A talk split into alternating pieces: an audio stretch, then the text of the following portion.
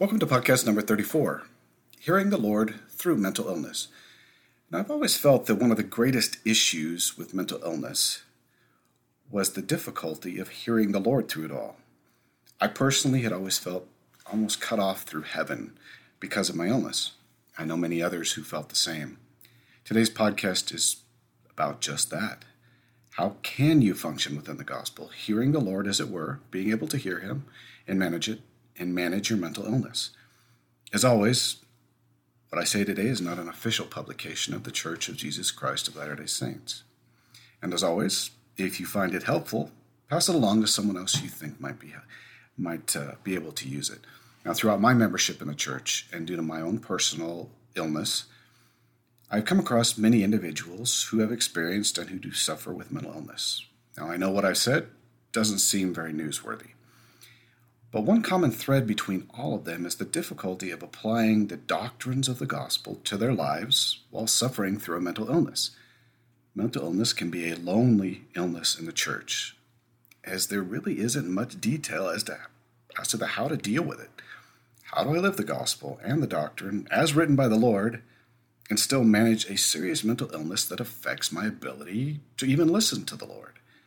Now, I'm not advocating changing doctrine nor the outcomes, nor the purposes of the gospel.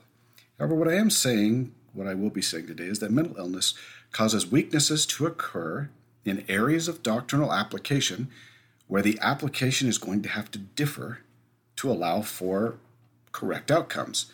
What this means is that the gospel needs to be applied differently to those who are suffering from mental illness to be effective in their lives.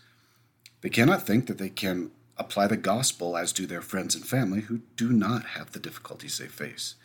Now, of course, this is going to take a little bit of explanation.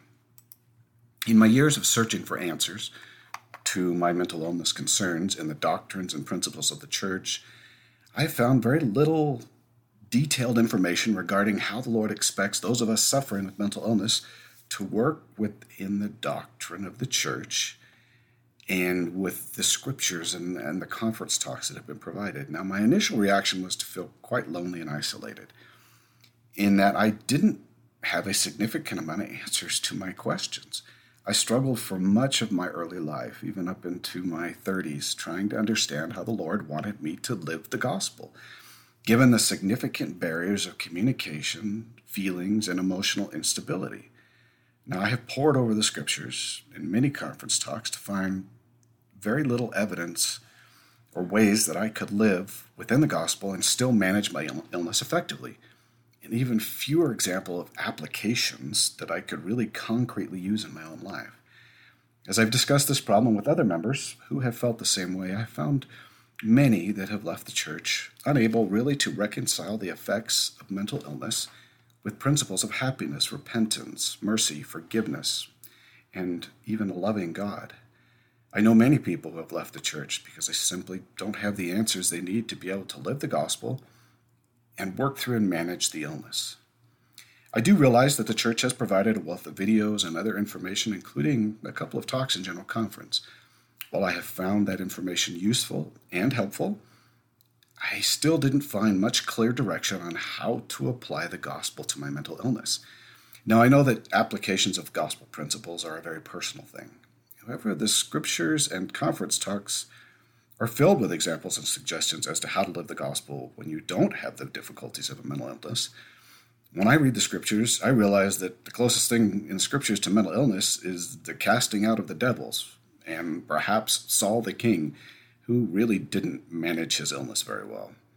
There are certain scriptures, there are certainly scriptures to talk about trials, weaknesses, difficulties of the flesh, the natural man, and many other standard doctrines, but I found it difficult to relate what I was reading to my own situation.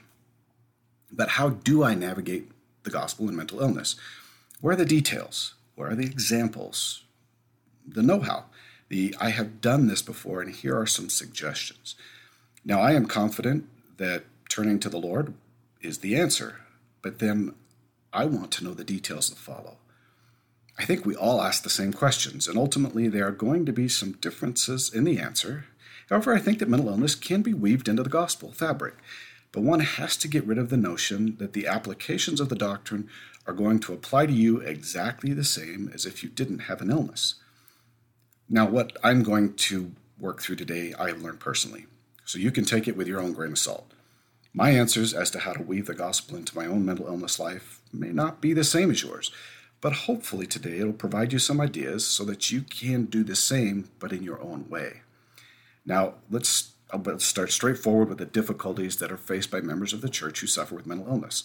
The first and the main difficulty we all face is personal revelation. Now, kind of the definition or what we think of personal revelation is that required communication from heaven so that we might learn the principles of celestial life and receive confirmations of spiritual truths. The standard language for receiving personal revelation is a feeling that comes upon the heart and the mind. The feeling can be of peace, joy, understanding, light, so forth. It often comes unexpectedly, meaning that it does come in its own timing. However, there is also a requirement for the Lord by the Lord to ask for this revelation. It is often different than our own feelings and may be more powerfully felt. Now, personal revelation is required for the initial testimony of the church and an ongoing confirmation of true principles and additional knowledge. All this really means is that a member of the church cannot progress in the gospel without this vital link to heaven. Now, the difficulty associated with the principle of personal revelation faced by those who suffer is really the unstable nature of emotions and feelings. Meaning, we really learn not to trust our inner feelings as they are often deceptive to us. This can also be very true for our thoughts, as our thoughts are often influenced by our own feelings. So, with an inability to trust feelings, personal or otherwise, we are left with a cavernous gap facing us as to what we can trust to be true and real and confirmed and what is not. Additionally, depression and anxiety cause negative influences within the mind and body and, ve- and offer very little, and also there are very little desires to do anything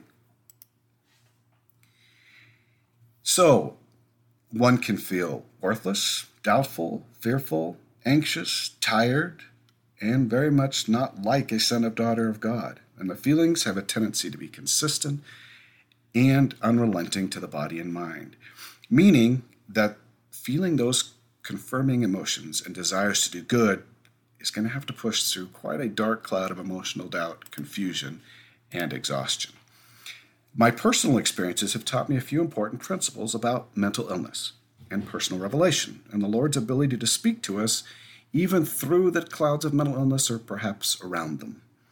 The Lord is unlikely to speak to someone with mental illness in the same way that he might normally normally a normal functioning person. He knows how to work within our mental illness. First, it is important to establish how the Lord normally provides for personal revelation and that is, we attune ourselves to spiritual things, and the Lord has the ability to direct our lives in beneficial ways. Revelation can come at any time, for any reason, and really upon any subject. We simply need to attune ourselves to the revelation. Second, the Lord can provide for spiritual confirmation in a number of ways. He doesn't have just one normal path. The one with which most of the church is familiar is the powerful influence coming over the body and the mind. The influence is typically positive, joyful, peaceful, and can be recognized as something coming into the body that is not generated by normal emotions. Now, the extent to which this feeling, powerful feeling, is, I guess, in some ways powerful, depends upon a variety of conditions.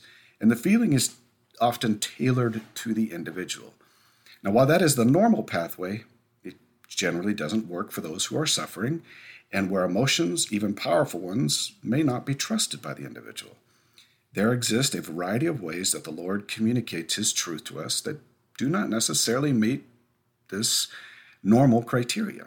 Inspiration can come as a subtle nudge of remembrance, a solution to a problem that suddenly appears in the mind, a rather normal thought that benefits us in our life. It can come from the words of others or places where we're reading for information and this includes almost anyone or anywhere. I call it the light up a phrase type of revelation. It can feel as though a phrase, a sentence, or paragraph just jumps out at you, almost as, as if someone else is speaking. Now, the Lord has many good ways to influence our minds and souls. One of the things I have learned about the Lord's communication is that it is far more consistent and influential than we realize. If we do those things he has asked us to do, such as reading scriptures, church and temple attendance, listening to good music, refraining from evil thoughts, generally obeying the principles of the gospel, then the Lord is very apt to communicate on a regular basis, even if we don't recognize it as him. Now, I've experimented with this idea and found that when I took the time to truly open my eyes, or allowed the Lord to open my eyes, to the variety of inspiration I received on a daily basis, I found that the Lord was in far more of the details of my life than I had ever expected. What this means is that you are likely receiving revelation in ways you may not recognize right now, and in pathways the Lord's the Lord already knows he can use to communicate with you. Sometimes we just need to ask him to show us how much we are receiving. And I can almost tell you with certainty that you are receiving more than you know. There is something that is also important to understand about revelation and agency. The Lord is not going to be insistent and continue to put a prod in our back for us to listen. We are likely to receive a prompting, and then the feeling will, let's say, fade, and we are expected to obey through our own agency. Now, the Lord understands that we are learning, so often the feeling is repeated for us, but we are still expected to act without significant insistence by the Lord. He requires that we act with our own agency and not with a prod at our back. Why is all this why well why is all this important to someone who is mentally ill and trying to receive revelation? The importance is found in the idea that the Lord has many pathways to aid one in receiving revelation and knowing that it is from the Lord. In my own experiences of mental illness, I have found that the Lord didn't really provide the overwhelming, overwhelming powerful feeling of truth on a regular basis to me. In fact, he didn't very often use feelings. Doesn't mean that he didn't, it just wasn't my normal path. The Lord understood my condition and the difficulty with my emotions. So my personal, personal revelations came in very different ways. Often the Lord would repeat the same message in a variety of ways to me outside of my feelings so that I could understand that it was something that he wanted me to do. This could mean that I thought might come to my head perhaps several times which was a phrase that was repeated later in that day by someone else. I would then find the same phrase or information while reading or talking to someone else or on social media. Each time the Lord would light up the phrase or gently remind me of what I had thought. Now, rarely did these messages come with a powerful statements of spiritual confirmation, but I could tell that the Lord was trying to reach me by the various methods He would use outside of my emotions to speak with me. Now, if I had a particular question and needed an answer, but I was in the middle of an episode and I realized that the answer might be mixed with my own personal feelings. Knowing that I was in an episode, I would generally not act on the answer until I had slept on it, which means I had taken it away from my mind to see if the same feelings or thoughts would arise perhaps the next day. I found that if they were my own feelings, then often I didn't feel the same way the next day. But if I did feel the same the next day or the same thought or prompting, and if needed because of that the day after, I generally felt that I could act on the prompting. The Lord always found ways to communicate to me outside of those feelings so that I knew that it was from Him. So sometimes it requires that we sleep on it, detract from our normal thought patterns, or move away from the subject so the Lord can reconfirm the idea outside of our own personal emotions. Now, something is very important about personal revelation and hearing the Lord's voice. It is a process to learn what is from the Lord and what is not. We come to understand the whisperings of the Spirit over time and as we work with the Lord. So if you make a few mistakes in the process, know that everyone has and that we are working towards hearing the Lord perfectly.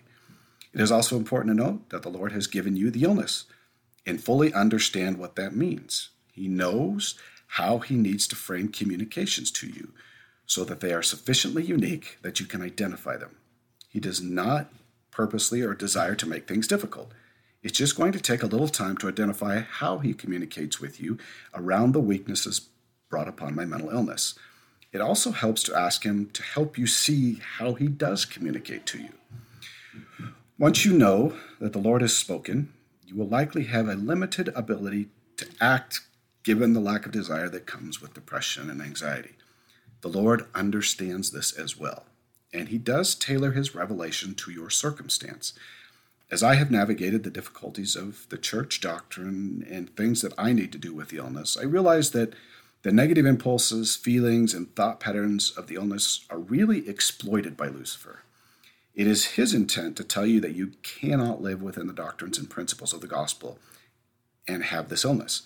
His voice is always one of failure, worthlessness, doubt, fear, and only what you can see is real.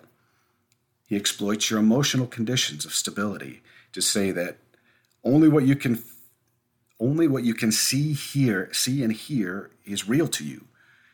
You can't trust your emotional state so don't even try.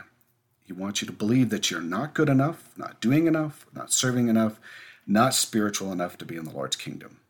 You can cert- you can be certain that any communication of this nature is not of the lord the lord knows your capacity he has given you your weakness so he would not say any of those things to you my communications with the Lord, when I knew them to be for Him from Him, were generally positive, encouraging, and loving. This doesn't mean that He didn't tell me when I was wrong when I needed to be, but even those communications added an encouragement to keep going. There was never doubt, fear, or failure. The second great difficulty faced by those who have a mental illness is really about sin and happiness. The scriptures are fairly clear that sin leads to unhappiness. So the corollary to that statement is if you are unhappy, there is something wrong in your life or there is sin in your life. That is at least what Lucifer wants you to believe. The statement wickedness never was never happiness is very true. But to rewrite the statement to mean that all unhappiness has come from sin or wickedness is not correct. This is especially true when discussing mental illness. Your depression, suffering, pain, and emotional difficulties are not because of sin or even a punishment, although I do understand that it may seem that way at times. Now, Lucifer wants you to think this way because if he can get you to feel as though you are not worthy, he can get you to leave the church and your covenants. I always had difficulties with feelings as though I had sinned or that my past sins have come back to haunt me. As I have said before, sin and depression actually feel pretty similar, if not identical. When depressions would come, so would the unworthiness thoughts and the past regrets. I wouldn't feel worthy or desirous to go to church, read scriptures, or really do anything spiritual. Understand that the Lord fully understands your condition and the nature of depression and anxiety. If He needs to correct behavior, it will not be in the same way you feel it in your depressions or your anxiety. You can almost place every feeling of worthlessness, doubt, fear, and anxiousness in the realm of mental illness and chemistry of the brain with the added caveat of Lucifer pushing those buttons. The difficulty, and I know how difficult it is, to sep- is to separate all of those feelings from any type of revelation from the Lord. The Lord will always be encouraging, loving, and helpful in his correction, never abusive, harsh, doubting, or casting you as worthless. Isolating feelings during depression can be effective to a point, but I also understand that those feelings bleed their way into every portion of our lives. I think what helped me most was to associate those feelings with either Lucifer and my illness, and to take all those negative feelings and to place them on the chemistry of the brain and, of course, Lucifer's minions. It took me a long time to reconcile my feelings with the doctrine of sin and repentance. Unhappiness is not necessarily an indication of sin, especially when you have depression and anxiety. I even found that the Lord did not use unhappiness to correct me or guide me. He understood that I already battled enough of those feelings. For those who are suffering from mental illness and concerned about sin and repentance and are unsure as to exactly how to go about it, when under the influence of the illness, there are some things I noticed in my own personal life. I don't remember a time when the Lord corrected me my behaviors by using the same feelings as when I was in my depression. I don't think that He would do such a thing, and my experience is that He doesn't. Most of the time, the Lord, if the Lord needed to correct me, He did so more in my rational thoughts rather than my own feelings, uh, in the ways that we discussed previously, meaning that the doctrine would come into my mind that would help me to understand what needed to be corrected and often the encouragement to move forward with the correction. Although that wasn't necessarily always there, it was distinct from feelings of mental illness. And I believe the Lord does so on purpose, and He did so on purposely for me. He knew that unhappiness, depression, and feelings that others might feel would be more confusing to me than helpful. So the Lord really didn't use the methods that you would typically find for other people. And I believe that He will use distinct methods so that we can hear His voice from all the others. It took me many years to learn that any feelings of doubt, fear, past sins, depression, darkness, negativity never came from the Lord. One of the things that is important about mental illness and the nature of those feelings is that the Lord never brings up past sins. The Lord is quick to forgive and to put things behind you because he realizes that past sin begats future sin. In other words, we are far more likely to commit sin again if we are focused on the sins of the past. Lucifer, however, is keenly aware of this. The Lord wants us to put it behind us and to leave those things in the past. Yes, we need to learn from them, but then we need to move forward and put that in the past. So if your illness seems to continually remind you of past issues, then know that it is not of the Lord and that it is not how He works, especially when He is working with those who have a mental illness. Now, there are certain other principles and doctrines that are difficult beyond personal revelation, and that includes trying to remain spiritual when your body is in a depressed state of emotions or anxious to the level of distraction. It can be very difficult to read scriptures, attend church, attend social events, accomplish ministering visits, teach principles of the gospel, and even have faith. I think that it is important to understand the Lord does not expect that we will function like someone with a more normal emotional balance. He knows that we are going to have limited capacity at times, maybe not be able to attend all of church, only send a short email or social note to our ministering families. What the Lord asks of those who suffer is that they do what they can based on their limitations. If that is only a few scriptures and listening to some peaceful music one day, then that is what it is. The Lord does not expect those, who, uh, those of us who suffer to live the gospel the same way or to the same level as those who do not. Yes, we are expected to live all of the same commandments. There are no exceptions. But because we have limited capacities, we are only expected to do as much as our bodies and minds really allow for us, and not compare our accomplishments or our spiritual levels to those who do not have the illness. And that reality is okay. Our efforts are individually based on what the Lord has given us. If you remember the parable of the talents, some were given greater quantities and others lesser, but the reward in the end was the same. The Lord does not require that we run faster than we have strength. Now, He does require us to run, but at the pace that works for what you have been given in your life. The question then becomes well, what is that pace for me? My experience with mental illness tells me that the pace is likely going to change on a daily, weekly, and monthly basis depending on how the illness affects you. This is certainly an area where personal revelation will help, and we've discussed how we can work with personal revelation. And I know that the Lord can get his message to you. Just might have to look for it in different ways. Now, the Lord knows that you have difficulties at times with motivation and desire. I know I make that sound a little whitewashed. Sometimes you can't get out of bed. Understand that the Lord is merciful, and you should not be ashamed of trying but being unable to function. If we are unable to teach our Sunday school class or attend ward council or see our ministering families, understand that the Lord fully understands your situation.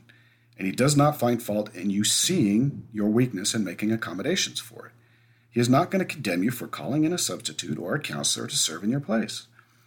I will admit that there are going to be times when you are going to feel a strong tug to go, and that you probably do need to go, even though you may not have a desire. This has happened to me many times in various leadership positions. And when I have taken steps to move forward, the Lord has provided for me in the moment that I needed as long as I asked for it. But I have also felt the tug of the illness that was too overpowering, and the Lord had no concern with me asking for help from another person. The Lord knows what He has given you and what you can do. Sometimes He will give you the energy to accomplish what He needs, and sometimes you will call a ward friend to help. I don't believe that the Lord condemns anyone who has made accommodations for their illness. This will be the most difficult part of it, deciding when you have done enough or what that you need to do more. With mental illness, we all live we all need to live somewhere between not doing anything and exhaustion because we've done too much. I always tried to err a little more on the exhaustion side of things, but that is going to mean different things for different people. The one thing you cannot do is compare your service to another who does not have the illness or the same limitations. If you do this comparison, your life will be miserable. I can't say it any clearer than that. If you compare your life to someone who does not have the same illness or limitations, your life is going to be miserable. Do not do it. What you do and your capacity is between you and the Lord. You will find that if you take into account your illness when you begin applying gospel principles and doctrines, then your happiness will actually increase. Your peace and joy in the living the gospel will also increase. The pressures and stresses will fade away from your disease, and you can again find some joy within the gospel principles. Now, may the Lord help you to find that balance. As always, remember that the Lord requires the fight, and then He can do His part. We'll talk to you next time.